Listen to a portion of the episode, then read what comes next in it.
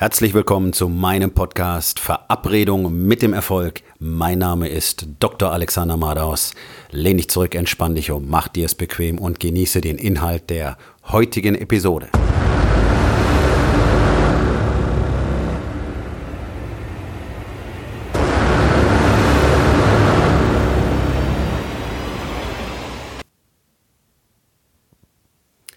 Keine Selbstbefriedigung mehr. Ein Schocker. Damit meine ich nicht, dass ihr eure Hände nicht mehr unter die Gürtellinie bewegen sollt.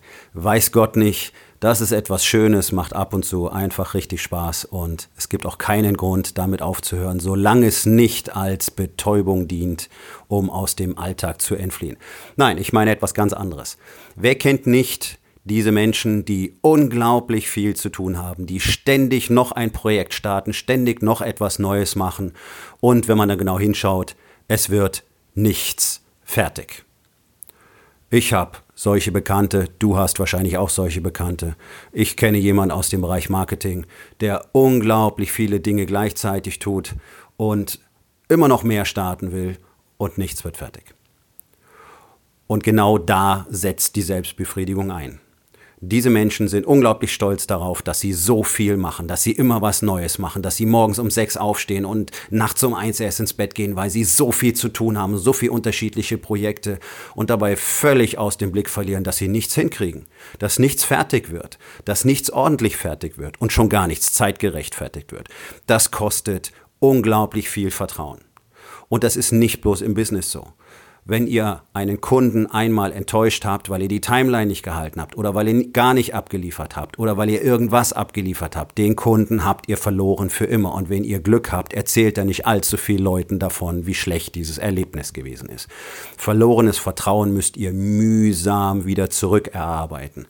Man sagt als Faustformel, man braucht mindestens, mindestens doppelt so lange, wie man dafür gebraucht hat, das Vertrauen zu ruinieren um neues Vertrauen wiederherzustellen. Ich sage, wahrscheinlich braucht man eher sechs bis achtmal so lang. Das ist meine persönliche Erfahrung von den Männern aus meinen Coachings. Auch in der eigenen Familie ist es so. Es wird viel erzählt, nichts wird fertig. Diese ganzen Projekte rund ums Haus zum Beispiel.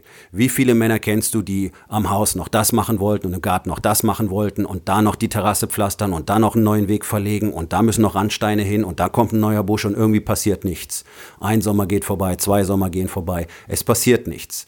Die Diskussionen zu Hause sind entsprechend. Man will mit den Kindern dies machen, man will mit den Kindern das machen. Es passiert aber nicht. Viel vor, viel Aktion, nichts wird wirklich zum Ende geführt. Und auch das kostet einfach Vertrauen. In der Beziehung kostet sowas einfach jeden Tag Vertrauen. Nun ist es nicht wie im Geschäft so, dass der Geschäftspartner sagt, alles klar, das war's, wir machen kein Business mehr zusammen. Die Partnerschaft wird deswegen nicht sofort aufgelöst. Aber was vor allen Dingen Männer gemeinhin unglaublich unterschätzen, ist, dass sie eine Art Beziehungskonto bei ihrer Partnerin haben. Und jedes Mal, wenn sie enttäuschen, heben sie einen größeren Betrag von diesem Beziehungskonto ab. Und in aller Regel ist es so, dass innerhalb von ein, zwei Jahren dieses Beziehungskonto komplett leer geräumt ist und die Männer nur noch aus dem Dispo leben. Auf Kredit. So, und das ist genau der Punkt. Wenn dieser Kredit irgendwann mal ausgereizt ist, dann geht die Partnerin. Das ist nicht der Effekt von dem Streit gestern Abend sondern das ist der Effekt aus vielen Jahren, in denen ihr schon Vertrauen verspielt habt. Und euch die ganze Zeit erzählt habt, was für ein toller Ehemann, was für ein toller Partner, was für ein toller Vater ihr doch seid. Und ich will keinem absprechen, dass er vielleicht ein guter Ehemann ist. Bloß, wenn ihr wüsstet, was ein wirklich guter Ehemann ist, was es dazu braucht. Und ich kann euch aus der Erfahrung sagen, 9,5 von 10 Männern sind keine wirklich guten Ehemänner. Einfach weil sie gar nicht wissen, wie sowas aussieht. Sie haben es von ihren Vätern nicht gelernt, die haben es von ihren Vätern schon nicht mehr gelernt. Es weiß gar keiner mehr, wie das wirklich funktioniert. Und auf der anderen Seite kenne ich Männer, die sind so. Ich coache Männer dahin, dass sie so werden. Und dann erleben die, wie so eine Beziehung ist und was dann zurückkommt für ihr Investment, das sie in diese Beziehung machen. Typischerweise wird aber einfach nur viel versprochen, sich viel vorgestellt, viele Illusionen, schöne Selbstbefriedigung. Ich bin so ein toller Mann, ich bringe so viel Geld nach Hause, ich bin so ein toller Vater, ich kaufe meinen Kindern so viel Spielzeug, bla bla bla bla bla. Viel angefangen, nichts fertig gemacht. Es ist nichts anderes als geistige Selbstbefriedigung. Und schau doch selber mal hin in deinem Arbeitsalltag wie viele Projekte laufen gleichzeitig, wie viele davon sind wirklich wichtig und werden denn die allerwichtigsten tatsächlich auch als erstes und zeitgerecht fertig oder bricht am Schluss immer Hektik aus und dann wird irgendwas zusammengeschustert. Ich traue mich wetten, dass bei mindestens acht von zehn von den Männern, die diesen Podcast hören, jetzt ein kleines Licht im Kopf aufgeht und das ist gut so, genau deswegen sprechen wir ja drüber. Das machen wir alle von Natur aus gerne. Gerade wenn wir ambitioniert sind, wenn wir kreativ sind, wenn wir produktiv sind, wenn wir Gründer sind, wenn wir Unternehmer sind, wenn wir etwas erschaffen wollen. Dann sind wir ganz schnell dabei, unglaublich viel zu machen und noch ein Projekt anzustoßen. Und da kann man vielleicht auch noch Geld verdienen. Und das klingt spannend und das könnten wir machen. Und da noch eine Kooperation. Und da merkt man, oh mein Gott, es ist einfach alles viel zu viel. Es schlägt über mir zusammen. Ich kann das gar nicht mehr regeln.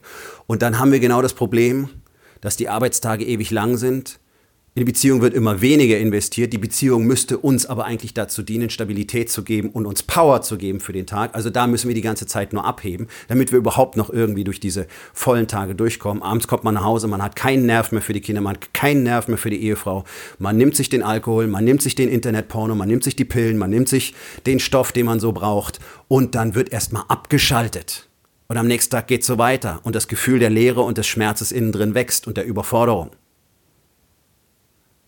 Die Lösung ist, sich darauf zu fokussieren, was ist denn wirklich wichtig, was muss gemacht werden, was kann ich abgeben, was muss unbedingt, unbedingt von mir gemacht werden. Alles andere ist nicht dein Job, schon gar nicht als Unternehmer.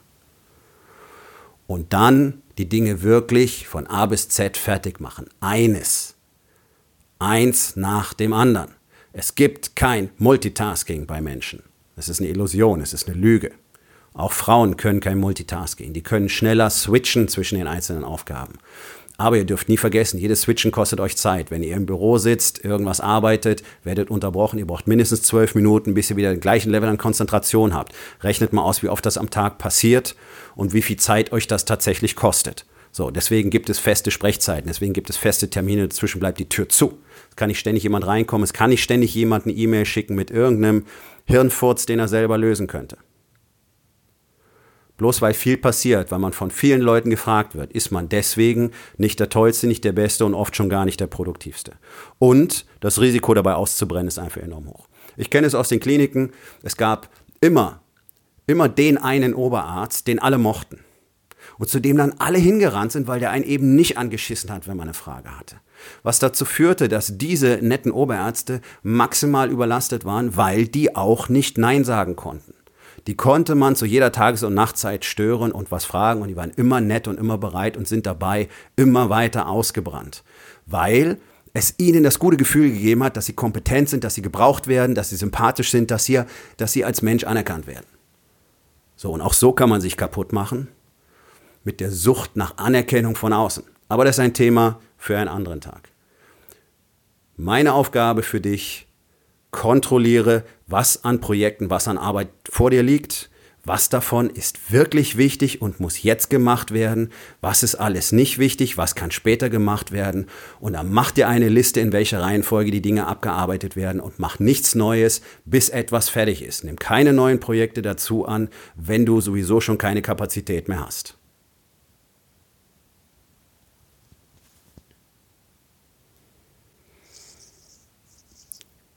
Das war's für heute von mir. Vielen Dank, dass du meinem Podcast Verabredung mit dem Erfolg zugehört hast. Wenn er dir gefallen hat, abonniere meinen Kanal und hinterlass doch bitte eine Bewertung auf iTunes. Ich würde mich außerdem sehr darüber freuen, wenn du meinen Podcast weiterempfehlen würdest und meine Webseite www.dr-alexander-madaus.com besuchst.